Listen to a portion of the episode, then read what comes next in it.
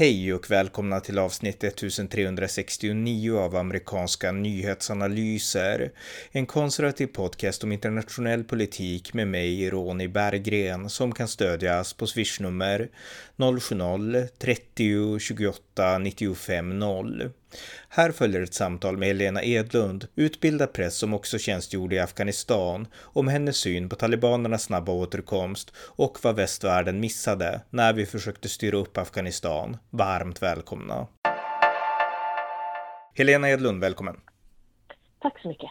Eh, vi ska prata nu om det som händer i Afghanistan. Det är en fruktansvärd humanitär katastrof, människor flyr och talibanerna, den här fruktansvärda terrorrörelsen, tar över stad efter stad och de gör det väldigt snabbt. Och du har ett unikt perspektiv på Afghanistan därför att du har varit där, du har tjänstgjort med ISAF-styrkorna. Och eh, vi ska prata om allt det, om hur det kom sig och om din, ja, dina tankar nu kring det som händer just nu. Men om vi börjar, börjar från början, kan du berätta, vad var det som gjorde att du kände att du ville ansluta dig till, ja, de svenska ISAF-styrkorna? Böckerna. Kan du berätta hela storyn så att säga?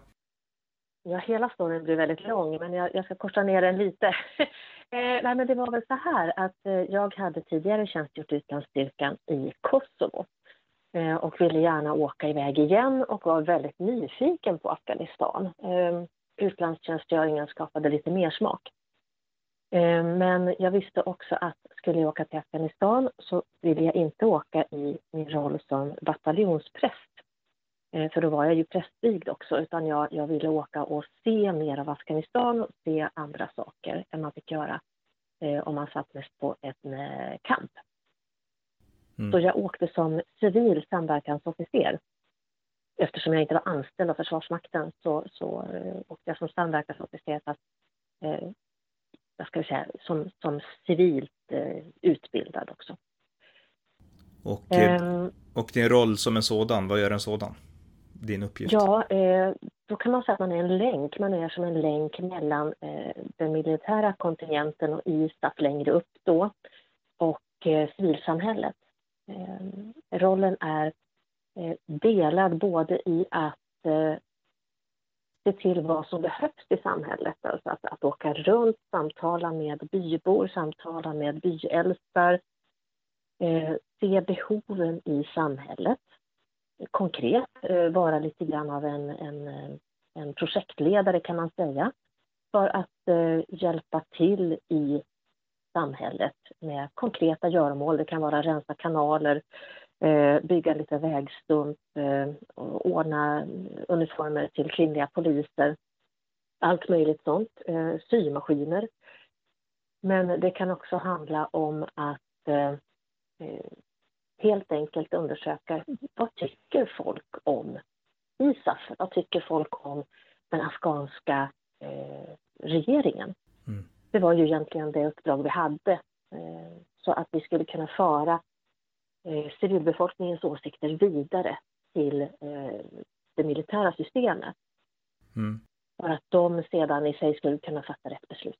Ja, du får gärna berätta mer om det, men jag tänkte först, mellan vilka år var du i Afghanistan och vart, vart någonstans i Afghanistan var du? Jag var på den svenska kampen, mestadels på den svenska kampen Northern Lights i Mazar-e Sharif eh, och jag var där 2010-2011 under FS20 som det heter. Just det, just det. Eh, och eh, vad, ja men berätta då, alltså det, de här mötena du hade och det du upplevde och liksom dina iakttagelser där under den här tiden. Jag tror att eh, den reflektion som jag gjorde ganska tidigt, det var nog den som, som många har gjort som har tjänstgjort i Afghanistan. Och det är den att hur eh, förberedda vi än är från eh, utbildningen på Livgardet och i Sverige eh, så finns det ingenting egentligen som kan förbereda en för vad man möter i Afghanistan. Eh, och det tror jag är grunden i allt det här också som har hänt och anledningen till att det har gått så här. Och det är att vi kan inte förstå Afghanistan, alltså den afghanska mentaliteten, den afghanska traditionen, sättet att tänka och resonera och agera. För det är så fullständigt väsensskilt ifrån allt det vi är uppväxta med. Eh, så att vi utgår ifrån att ja, ja, det är lite annorlunda i Afghanistan, man tänker lite annorlunda och gör lite annorlunda, men vi utgår ändå ifrån den här basen eh, som vi har med oss. Mm. Och då funkar det inte. Ja, men kan du berätta hur du upptäckte att det var så? Berätta också lite grann om hur man förbereds, alltså svenskarna som åkte dit. Eh, jag menar, hur förbereds de, soldaterna och sådana som du? Hur förbereddes ni inför liksom ankomsten till Afghanistan? Eh, ja, det är så här, man gör ju, de flesta som åker ner är ju, eh, har ju en militär bakgrund.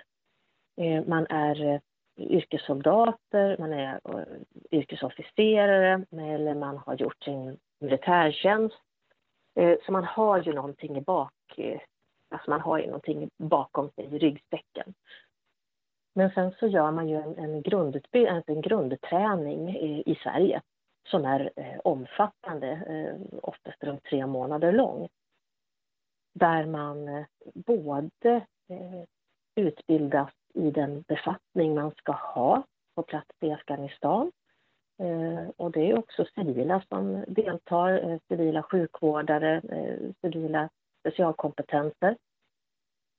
Men naturligtvis så får man ju också en diger utbildning i det land som man ska tjänstgöra i. Det är inte bara så för Afghanistan, utan oavsett vilket land man ska tjänstgöra i, så får man en diger utbildning i kulturen, religionen, historien, vad som har hänt, så att man inte är alldeles lost när man kommer ner, mm. utan att man kan utföra sin tjänst på bästa sätt. Men det var ändå, alltså den utbildningen räckte inte för att verkligen få en att inse vad som väntade när man kom dit. Det, det är det du försöker säga?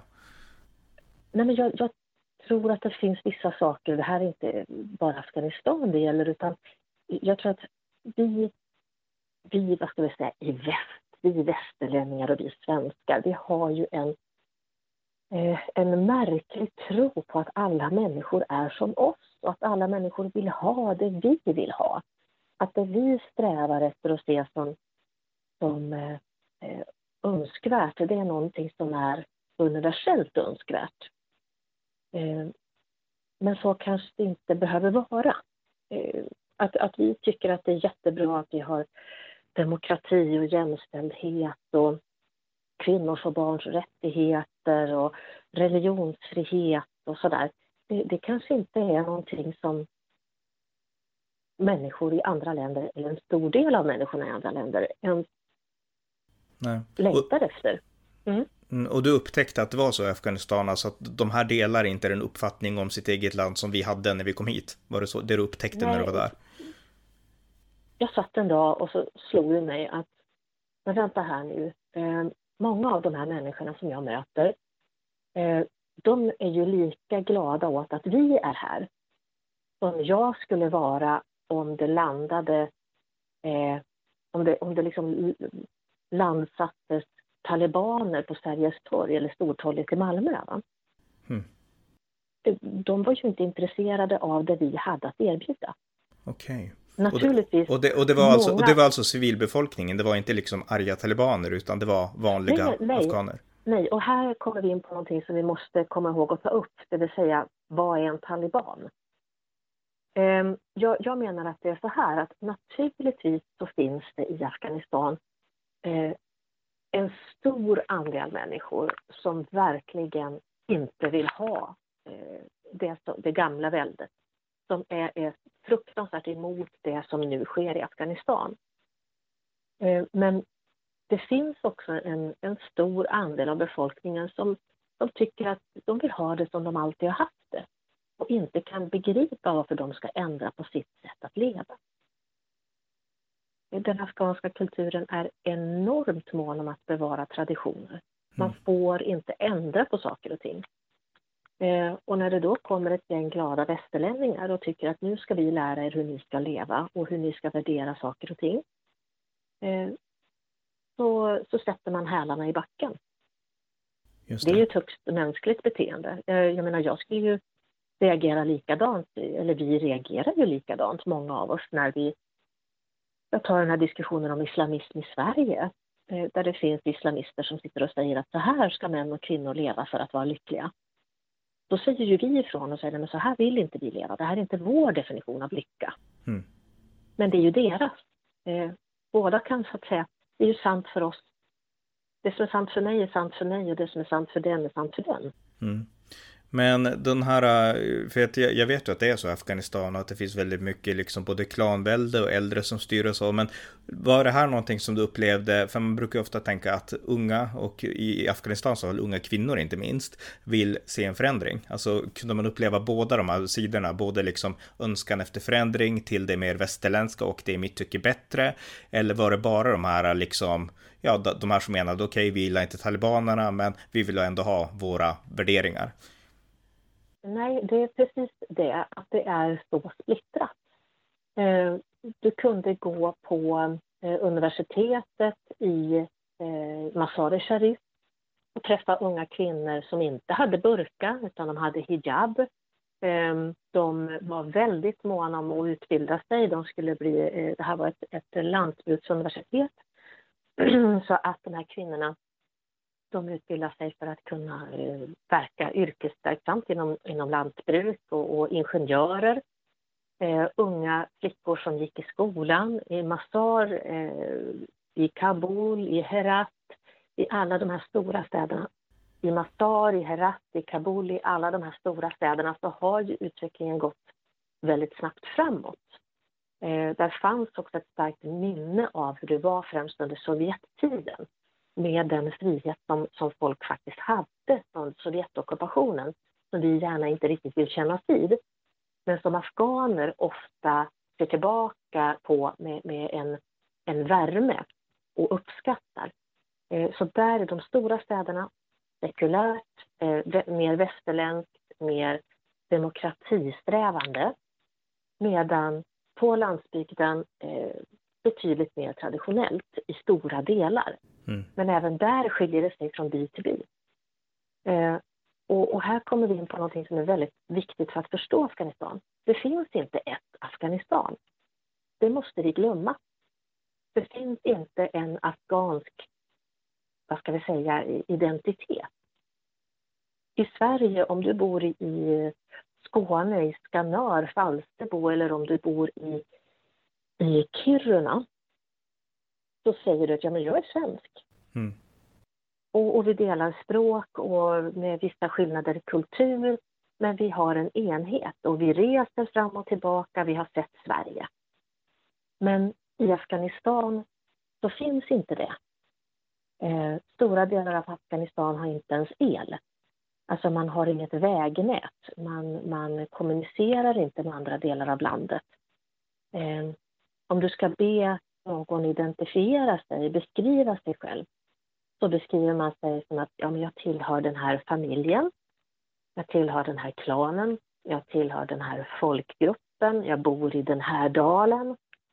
Eh, men att beskriva sig som afghan eh, för en människa långt ute på landsbygden, det, det kommer liksom inte först, utan det kommer rätt långt ner. Mm. Det här var ju någonting som eh, väst, USA, ISAF, NATO försökte överbrygga genom att bygga en stark liksom, afghansk centralregering. Och när du var i Afghanistan ja. hade det gått tio år. Men de flesta säger ju att den här regeringen, alltså den här nationella enheten som man ville skapa då för att bygga enhet bland de här olika folken, olika språken, den räckte inte till, utan den kom inte i närheten av att liksom, ja, skapa den här nationella identitet som behövdes. Delar du den analysen? Helt och hållet. Eh, förutsättningarna har heller inte riktigt funnits eh, på grund av, av, bristen på infrastruktur och så vidare. Eh, men också på grund av att de som har suttit i de här regeringarna har ju i grund och botten, en stor del av dem varit väldigt korrupta. Så man har inte en tradition av att verka som politiker eller som, som folkvald eh, polischef eller vad det nu kan tänkas vara, eh, distriktsguvernör. Det finns ingen tradition att verka för folkets bästa. Utan eh, det finns en tradition av att nå eh, befattningar, nå positioner för att få egna fördelar till sig och sin familj. Mm. Och det är så man utnyttjar det här då under den perioden man sitter och då rakar man åt sig så mycket man kan Och så sen när man måste avgå så, så har man i alla fall så att man klarar sig och familjen och kanske släkten för resten av livet. Mm. Jag delar den uppfattningen, det är en analys många har gjort. Men det undantag jag ser här i Afghanistan eh, utifrån det jag läst och när jag följt det här under väldigt många år, det är att kvinnliga politiker var mycket mer idealistiska i Afghanistan. De ville förbättra för kvinnor och för, ja, för kvinnor främst då. Är det någon slags uppfattning du också fått av kanske av politiker och av andra myndighetsbefattningar, att kvinnorna var mer idealistiska? Ja, det handlar nog också om att kvinnorna har ju naturligtvis haft mest att vinna på förändring. Eh, och de har också mest att förlora. Kvinnor och barn har mest att förlora på den utveckling som just nu sker. Det är väldigt konkret. Eh, I att komma till Afghanistan och eh, åka runt i, i afghansk trafik i en afghansk stad så ser man ju att ja, men där åker männen och sönerna inne i bilen och, och eh, fruarna sitter i bakluckan. Alltså i en öppen baklucka, där sitter kvinnorna. Eh, om de ens får åka. Va? Så att det är klart att, att kvinnor har varit eh, de som har drivit väldigt, väldigt starkt för att få till en förändring. Mm.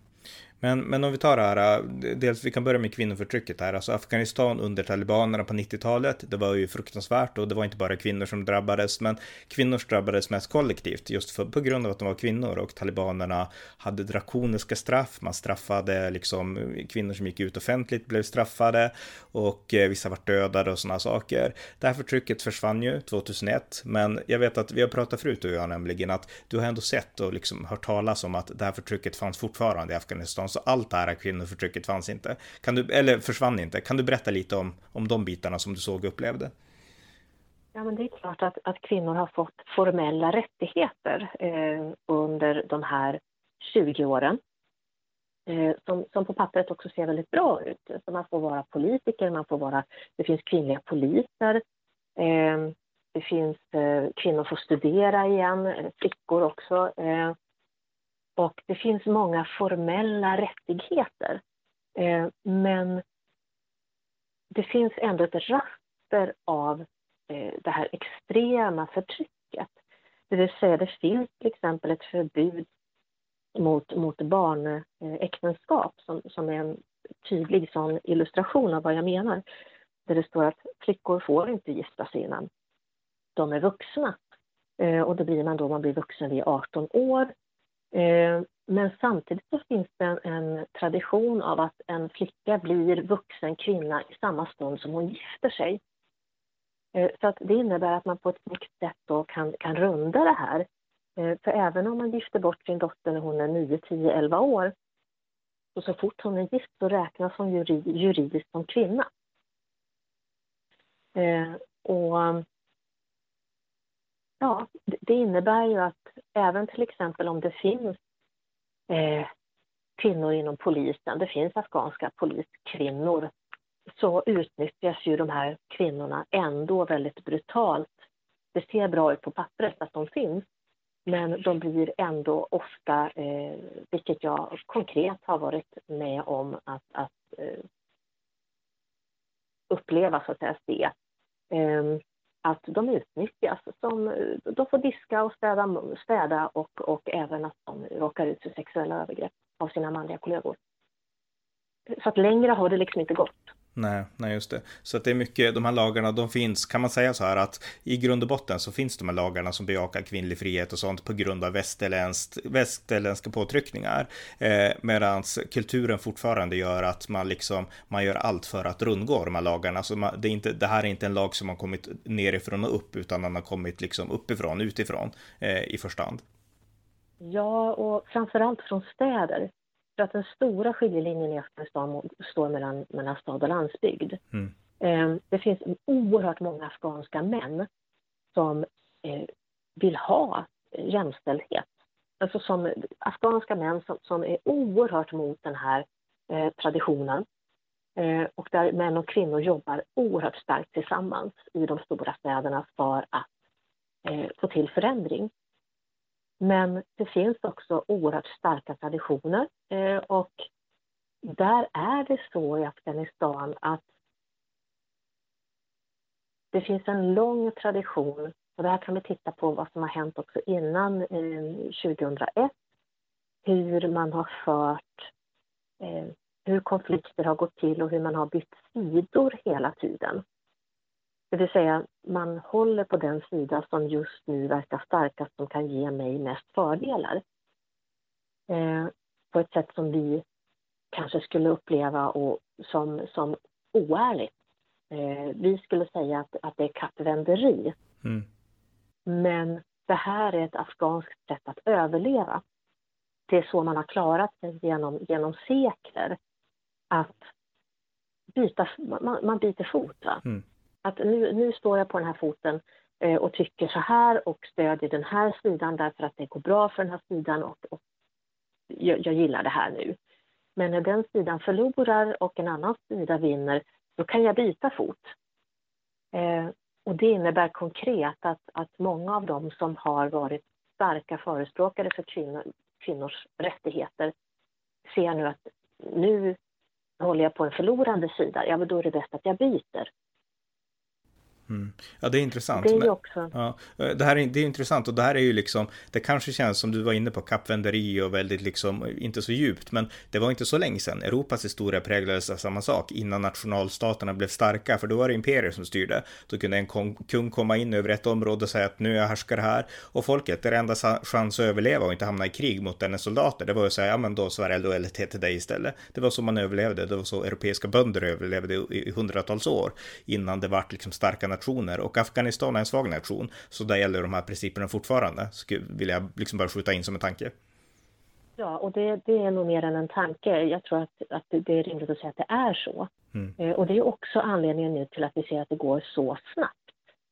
Eh, för man får ju när man läser rapportering... För, för talibanerna att ta över alltså, så snabbt för talibanerna ja, att ta över? Ja, mm. precis, precis. För när man läser rapporterna nu så får man ju intrycket av att hela Afghanistan består av, av, av talibaner. Eh, och så är det ju självklart inte. Det är ju inte så. Eh, talibaner i, den, eh, i definitionen religiösa extremister är ju en försvinnande liten del. Mm. De, är, de är ideologiskt starka, ja, men de är väldigt få. Eh, desto fler av dem som vi kallar för talibaner är ju vanliga kriminella. Alltså droghandlare, kriminella, eh, korrupta. Eh, de som, som inte vill ha det som väst vill ge. De är inte talibaner de facto, men, men vi kallar dem för det. Eh, ett, ett, mer korrekt namn är väl insurgenter då, som, som är den militära beteckningen. Mm. Men de lägger sig under liksom talibanernas paraply lite grann. Talibanerna har ju taktik. Jag menar visst, de här som är hårdförda, liksom hjärntvättade i islamiska doktriner, de är säkert inte jättemånga, utan sen har de små skurkar, de har barn som de hjärntvättar och de har också de här byarna där, det vi var inne på nyss då, där man inser helt enkelt att här, nu kommer talibanerna, de är starkare, regeringen och väst kommer inte skydda oss, så att nu är vi också talibaner. De som gör det med liksom läpparnas bekännelse av, av liksom självbevarelsedrift, så att jag menar, där har vi väl koalitionen då som gör, ja, banar väg för den här, det här snabba avancemanget. Ja, och sen så sen är det ju så här att alla, i princip alla afghanska män är beväpnade. Alla afghanska män har vapen. Eh, till och med om man, man arresterar någon och sätter dem i finkan så, så avväpnar man inte afghanen för det är då att, att eh, förnedra den afghanske mannen, att ta ifrån honom hans vapen. Så man kan sitta i arresten med vapen i, i Afghanistan, det är inga problem. Mm, okay. så att, det är ju så här också att vill en by inte ha talibaner i sin närhet.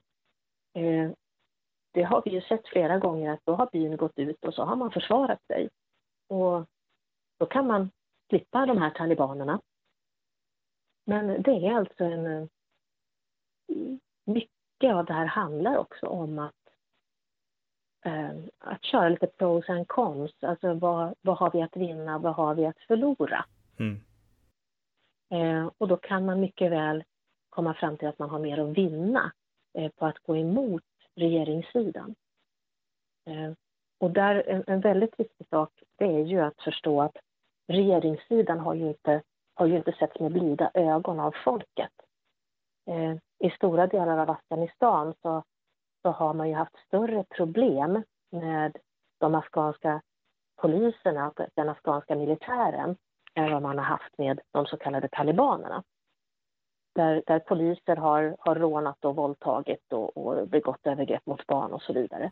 Mm. Och det för oss in på en intressant aspekt här, att talibanerna, hur fruktansvärda de än var, så lyckades talibanerna genom ja, ganska sjuka metoder, men likväl de lyckades sätta stopp på laglösheten. Jag vet under 1990-talet när inbördeskriget var i full gång, då var rån väldigt vanligt, utpressning var vanligt, stölder var vanligt, alltså Afghanistan var laglöst. Och talibanerna kom och införde lag, eh, de värsta formerna av lagar, men likväl lag och ordning. Tjuvar, de fick händerna avhuggna, eh, äktenskapsbrytare stenades, stöts, de som gjorde smärre försyndelser, de piskades och eh, människor som gjorde ännu grövre brott hängdes och vart halshuggna och det var ju drakoniska straff. Och det här avskräckte laglösheten, alltså under talibanernas styre mellan 96 och 2001 så, ja, den här eh, småbrottsligheten försvann i princip av vad jag har läst och hört då. Jag har inte varit där då på plats, men det var jag hört. Och sen när USA kom in och Tyskland som skulle utbilda de eh, afghanska poliserna så utbildade Tyskland dem utifrån hur man utbildar poliser i Tyskland.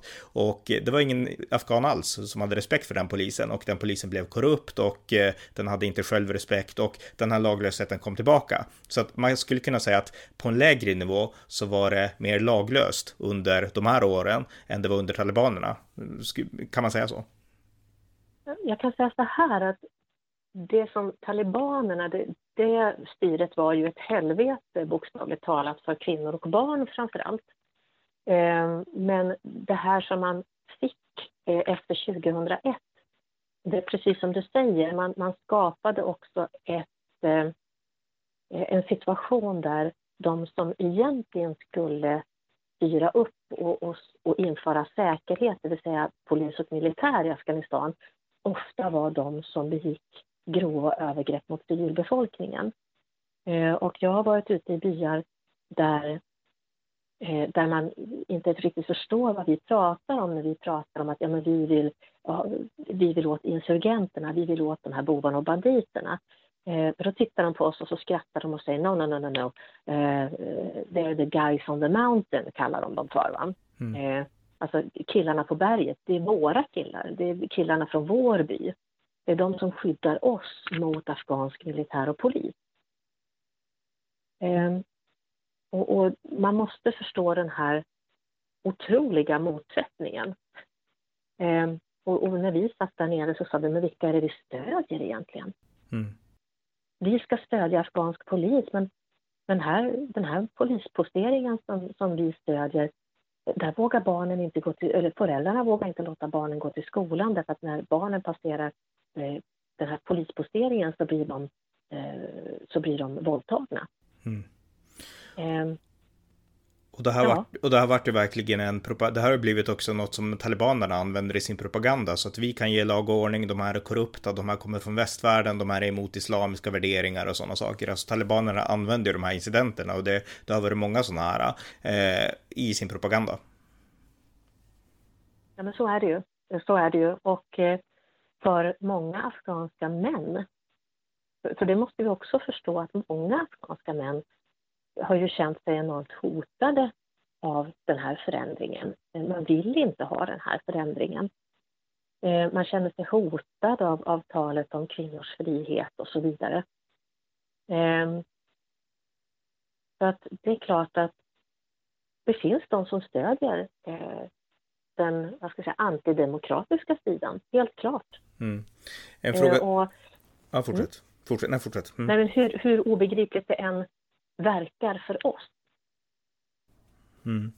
Eh, en fråga till också om just kvinnor och den situationen. Alltså, den bild jag fått i de här länderna, det gäller Irak, det gäller Afghanistan och liknande, det är att om man kommer som en kvinna utifrån, då kan man få respekt av män, såklart inte av talibanerna, för de är ju helt fanatiska i liksom sina doktriner, men vanliga normala afghanska män, även på landsbygden, även konservativa, liksom skäggiga islamiska rådsherrar. Det finns ju massa klipp på kvinnor som sitter och pratar med de västerländska kvinnor alltså, och som knappt har, de har hijab med håret, flyger åt alla håll liksom, och det är mer, jag vet inte, den grej de tar på sig utan att tänka på det riktigt. Och det verkar ha gått hur bra som helst. Men mitt intryck är att de, de, de här männen, de är inställsamma, om det nu är rätt ord, mot västerländska kvinnor, men väldigt hårda mot sina egna, liksom där de känner att de har kontroll. Är det någonting du har liksom reflekterat över? Min egen erfarenhet är ju att vi betraktas inte som kvinnor. Eh, vi är något märkligt mellanting. Eh, att komma som, som svensk kvinna till exempel och, och möta afghanska män var ju oftast väldigt okomplicerat. Mm. Eh, och, och, jag hade ingen hijab på mig. Eh, det var någon gång i början där som, som jag tänkte, ja men det måste du ju ha för att visa respekt. Då. Men, men jag släppte den där tanken väldigt snabbt. För dels, alla förstod ju att det inte var mitt, så att säga. Eh, det var som, som en man sa till mig att, men släpp det där. För jag frågade, ska, ska, ska vi tjejer ha, eh, ta på oss någonting på håret eller inte? Under alla de här tjorerna och så. Och det är klart, vi hade ju ofta militär huvudbonad så. Eh, men då sa ju männen bara att nej men släpp det för att alla vet ändå att ni inte är muslimer. Ni behöver inte spela någonting. Eh, men som västerländsk kvinna så är man ju ofta ett slags mellanting. Man är ju naturligtvis inte man, det är man inte, men man är heller inte riktigt kvinna. Eh, och eh, när jag var ute på en operation nere i en del av, landet, ute på Hirstena, så inträffade någonting ganska intressant ett par dygn in i, i operationen när vi hade slagit läger så, så fick jag sen höra vår plutonchef kom och skrattade så gott och berättade att då hade han blivit approcherad av den afghanska eh, polischefens tolk som hade undrat, eh, vi var nämligen två kvinnor med ut i den operationen, så där han kommit och frågat den svenska eh, plutonchefen då om, om polischefen kunde få låna hans kvinnor en natt. För nu hade ju han haft dem flera nätter och de kunde liksom inte se att vi hade någon annan funktion. Just det. Mm. Eh, så att det visar lite grann på, på just den synen på kvinnorna. Mm. Eh, men just det här med, med, eh, med, att man också är samtidigt som man är liksom, okej, okay, man ser liksom västerländska kvinnor som någon slags, inte ens riktiga kvinnor för att de inte är muslimer och lever enligt liksom deras seder. Men innebär det helt enkelt att de här hårda bitarna som också kan finnas i kvinnosynen, den, den liksom projekteras inåt mot liksom sina egna? Så är det nog. Eh, de afghanska kvinnorna lever ju under helt andra förhållanden än vad, än vad de förväntar sig att vi ska göra. Det går ju inte ens att, eh, att jämföra. Eh, och det som gör det så svårt är också att det är så stora skillnader. Eh, det finns, som jag sa tidigare, ehm, familjer, eh, kvinnor, män, eh, barn som lever relativt västerländskt ehm, i, i stora delar av, av de stora städerna och eh, även i vissa delar av Afghanistan. Men traditionen är ju otroligt stark och där är kvinnans roll eh, oerhört svag. Oerhört svag. Eh, en kvinnas liv är egentligen eh, mätt i värdet av, av eh, att hon föder söner.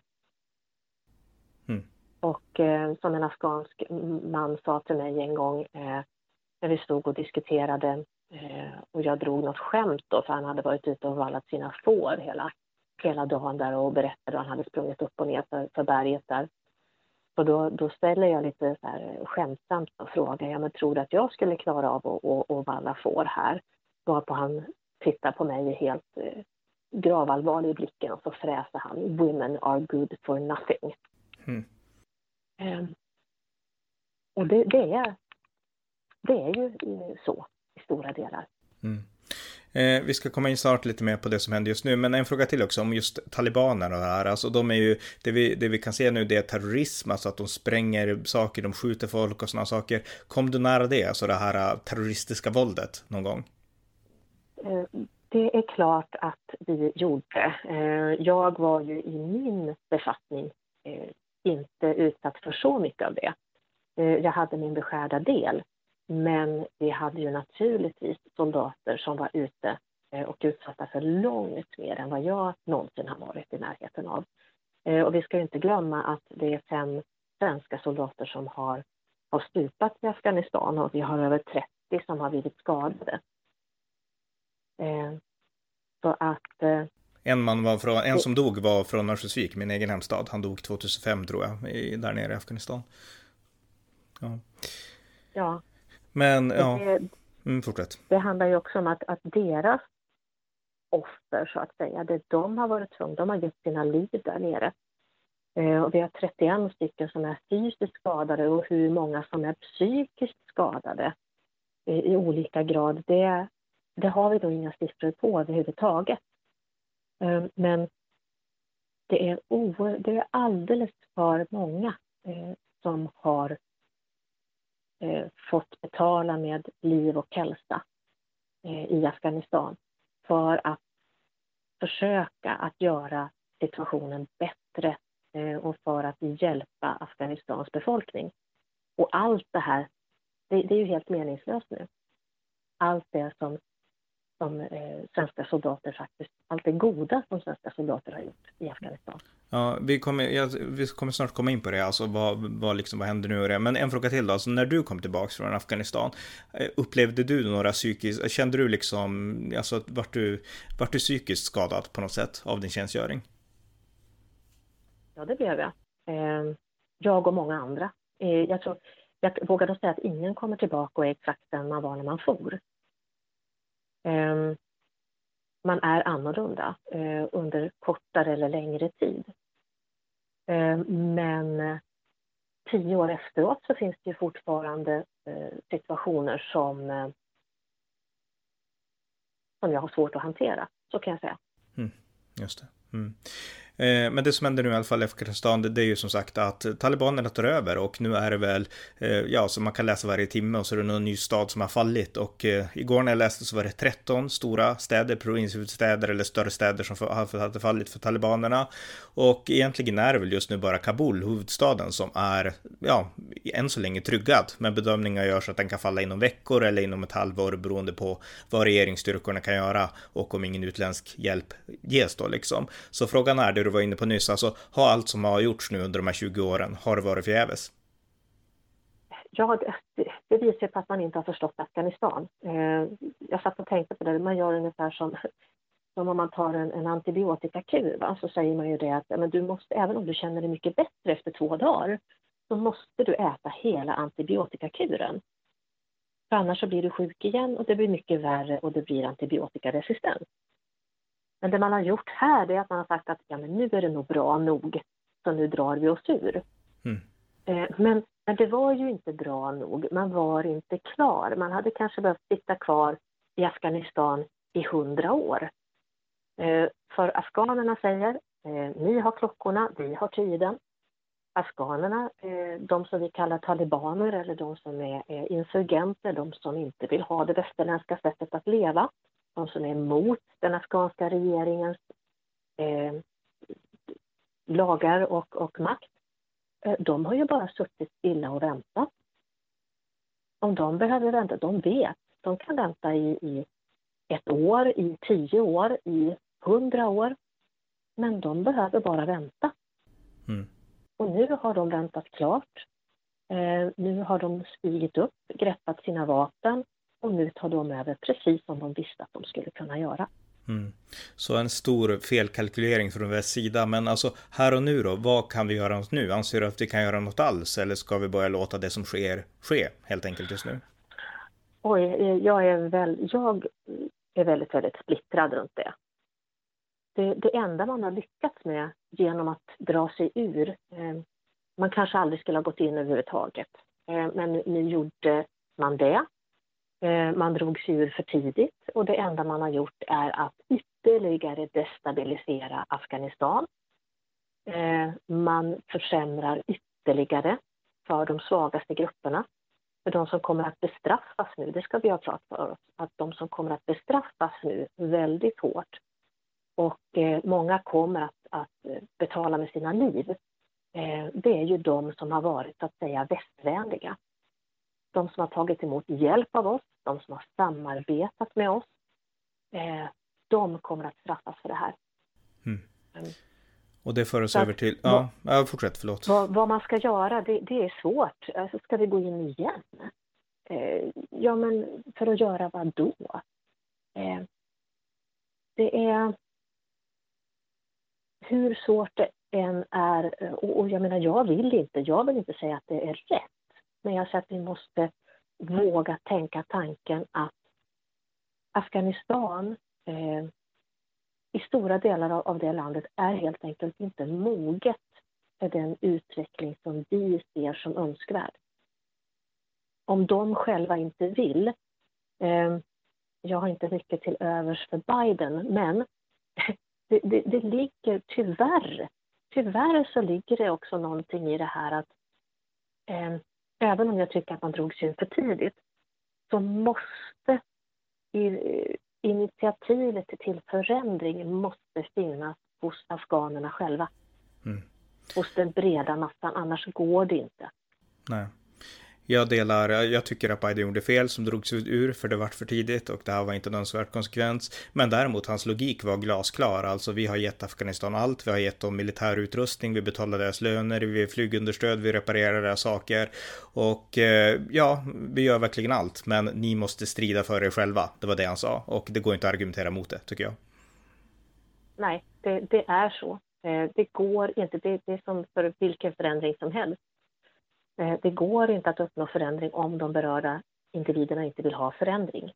Eh, och man måste också förstå att eh, det är oerhört få i Afghanistan idag som, som kommer ihåg någonting annat än, än talibaner eller ockupation. För att en, mellan tummen och pekfingret så säger man att, att över hälften av, av invånarna i Afghanistan idag är, är under 15 år. Mm. Så ser demografin ut. Och det innebär att det finns inga kvar som kan berätta om hur det var när, vi fick vara, när de fick vara fria och, och välja eh, om de ville vara religiösa eller inte, när kvinnor kunde studera på universitetet i, i, i dåvarande Sovjet och så. Det finns knappt några kvar som kan berätta om det, man har inte den erfarenheten. Mm. Eh, de är för gamla, de, de människorna som de var akademiker då, de har eh, flytt till andra länder. Så att i den afga man ska säga så, det, det afghanska folket har inte den erfarenheten med sig längre. Man vet inte hur det kan vara. Nej. Eh, du var ju också inne på att de här som samarbetat med väst kommer att råka väldigt illa ut och det har ju redan börjat. Alltså talibaner går omkring och knackar på husen och letar, letar rätt på de här som har samarbetat med väst och sen så dödar man dem. Eh, tolkarna har ju blivit en väldigt stor fråga här i Sverige. Alltså hela ISAF-styrkan, NATO och USA hade ju alltså sammanlagt tiotusentals tolkar som skulle tolka Eh, ja, till engelska och andra språk då, mot de lokala språken. Och eh, Sverige hade också tolkar, jag vet inte hur många, men det var en politisk diskussion här hemma i Sverige. Ska vi ta hem dem eller inte? Socialdemokraterna har hoppat hit och dit och eh, vad tänker du kring den frågan och debatten om den frågan här i Sverige?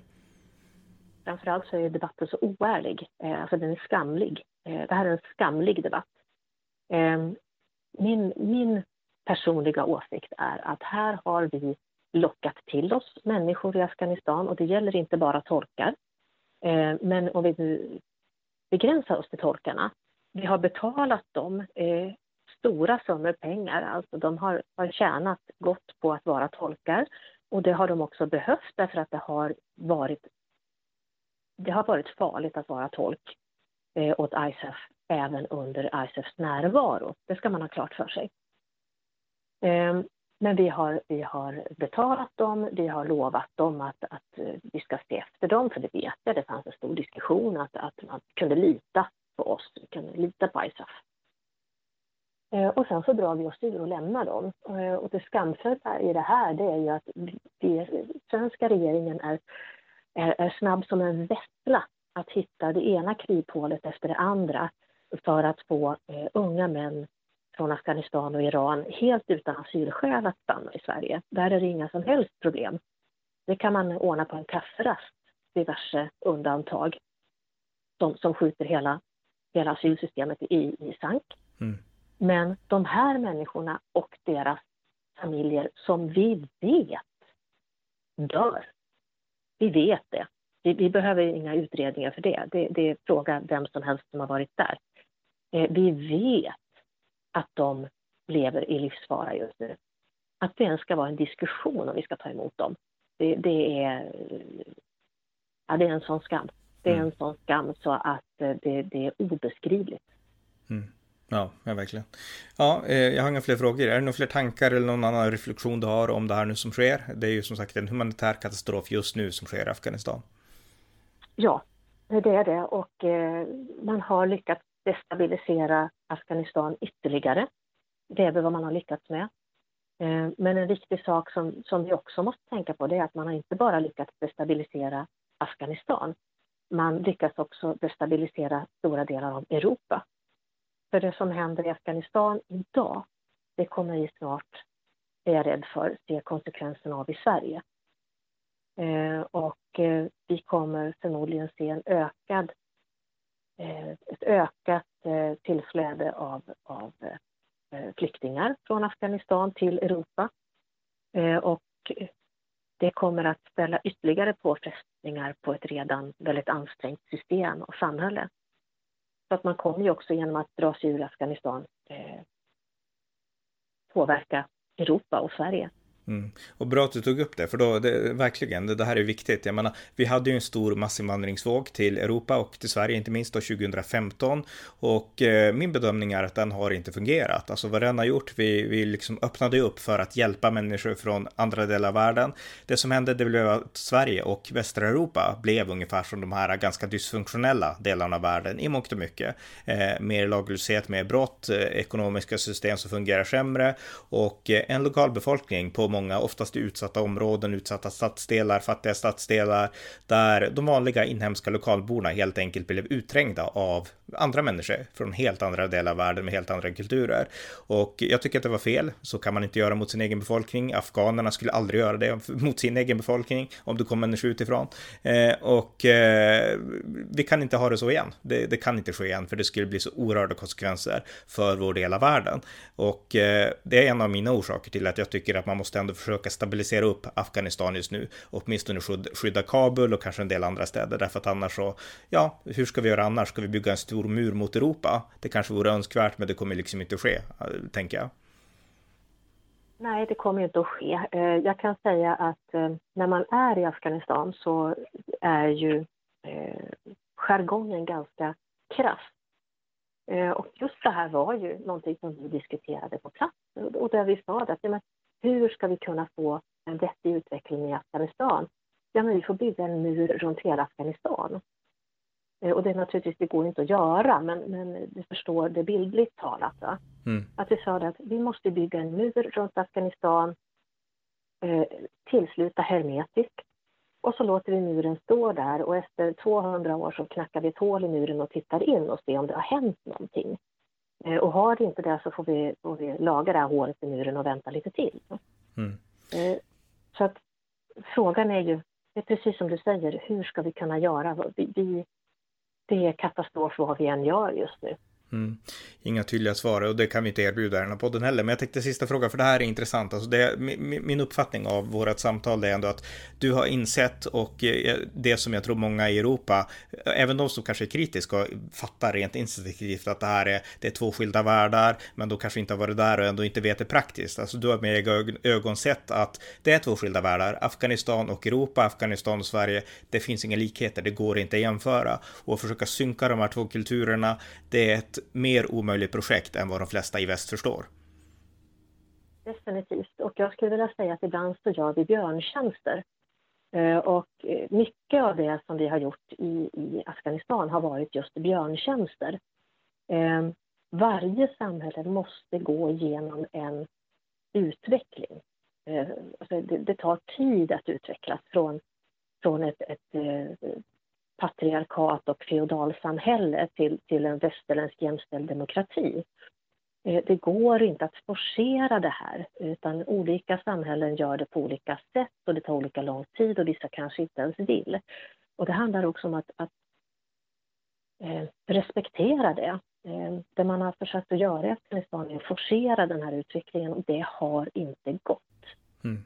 Eh, och det är klart att för oss eh, debatten har varit lite oärlig tycker jag, eller ohedlig för att då säger man så här att ja, men, här har vi människor, de har inte ens el. Nej, men i den här delen av världen så har man aldrig haft el. Det har aldrig varit en del av deras värld att, att ha el och telefon och tv. Eh, många, stora delar av problemet är ju att de har fått mobiltäckning. Det vill säga de kan titta i sina mobiler och se bilder av väst. och säga att ja, men så här har alla det i väst. Eh, här, här äter katterna på silverfat och här har alla precis allt och alla bor i stora villor med pool och, eh, och har Tesla-bilar. Och det är precis som det är i reklamen, det vill vi också ha. Mm. Eh, och det är klart att då satsar man allt man har för att komma till väst istället för att stanna och faktiskt skapa en bättre tillvaro för sig och sin familj i Afghanistan. Ja, nej men allt det är bara Ja, det, det, här är jätteviktiga pengar och allt det här, jag menar, ska vi bygga upp en plan B för Afghanistan, vilket jag förespråkar, då måste man ta de här bitarna i akt. Jag menar, du var inne på att de har aldrig haft el. Eh, alltså USA har ju börjat självrannsaka nu och det har man gjort under ganska många år. Vad gick fel? Vad liksom hade vi kunnat gjort bättre? Och en av de saker man kom fram till, det var att vi byggde stora elkraftverk. Sen insåg vi att Afghanistan har inte ens några tekniker som kan liksom hantera det här. Och även om vi försöker utbilda sådana så mest sannolikt så när vi drar så kommer de här kraftverken inte att fortsätta drivas och det är exakt det som hänt. Eh, USA hade andra exempel att de vill bygga upp polisstationer och när USA bygger sina egna sådana då ska de ju vara säkra mot terroristattentat och liknande. Det ska vara liksom koder för att komma in och det ska vara liksom alltså väldigt skyddat. Eh, man byggde en sån på ett ställe i Afghanistan och de här polismännen som skulle jobba där, då visste inte ens hur man skulle öppna dörren för att komma in liksom. För att de var liksom, alltså det, det här var liksom människor helt outbildade och de kunde knappt läsa. Och det var det kapital man hade att röra sig med i Afghanistan, insåg man till slut. Alltså ingenjörer, allt det här som fanns i till exempel i Irak, det fanns inte i Afghanistan. Nej men så är det. Så är det. Afghanistan är ett samhälle som är så långt ifrån vårt så att vi, som jag sa tidigare, vi mm. kan inte förstå. Eh, och det här är på alla plan. Eh, och, och, som sagt var, eh, det går att göra förändring i Afghanistan, men då måste afghanerna själva vilja det. Och man måste stanna kvar och göra, sätta emot den här kraften som kommer nu och säga men vi vill inte ha det här. Vi kan inte tömma Afghanistan på hela dess befolkning. Eh, det går inte. Eh, och ska vi då hjälpa några så ska vi väl hjälpa kvinnor och barn, men de har vi ju, de har vi ju struntat höggradigt i. Mm. Ja, verkligen. Ja, men alltså de som kommer till Europa, vi kan betona det också, det är unga, friska män, alltså de som borde kunna bli poliser, soldater, vad som helst egentligen, arbetare. De har kommit hit, kvinnor och barn lämnas kvar. Så jag menar, den politik vi måste driva nu, det är att ni måste, alltså Biden var inne på rätt spår, ni måste börja kämpa för er själva och det gäller ju inte bara militärt, det gäller allt annat också. Och om vi ser att ni gör det, då kan vi börja investera igen och försöka liksom, om vi hittar partners som vi tror på genuint, vi inser att ni vill verkligen kämpa för ert eget land, ni vill bygga ert eget land, land, då kan vi hjälpa till. Men vill ni inte det så kan vi inte göra någonting. Och det är väl, jag menar om vi ska avsluta det här samtalet så är väl det en ganska sund syn på det här ändå. Ja, jag tror att det är den enda realistiska synen. Mm. Ja. På hela, på hela Afghanistan-frågan faktiskt. Ja. Okej, okay, men då vill jag säga tack Helena för att du var med här. Väldigt intressant att höra om dina reflektioner och dina personliga erfarenheter. Så tack! Tack för att jag fick vara med. Nu ser vi utvecklingen an i Afghanistan. Det var avsnitt 1369 av amerikanska nyhetsanalyser. En konservativ podcast med mig, Ronny Berggren, som kan stödjas på swishnummer 070-30 28 95 0 eller via hemsidan på Paypal, Patreon eller bankkonto. Det var allt för den här gången. Tack för att ni har lyssnat.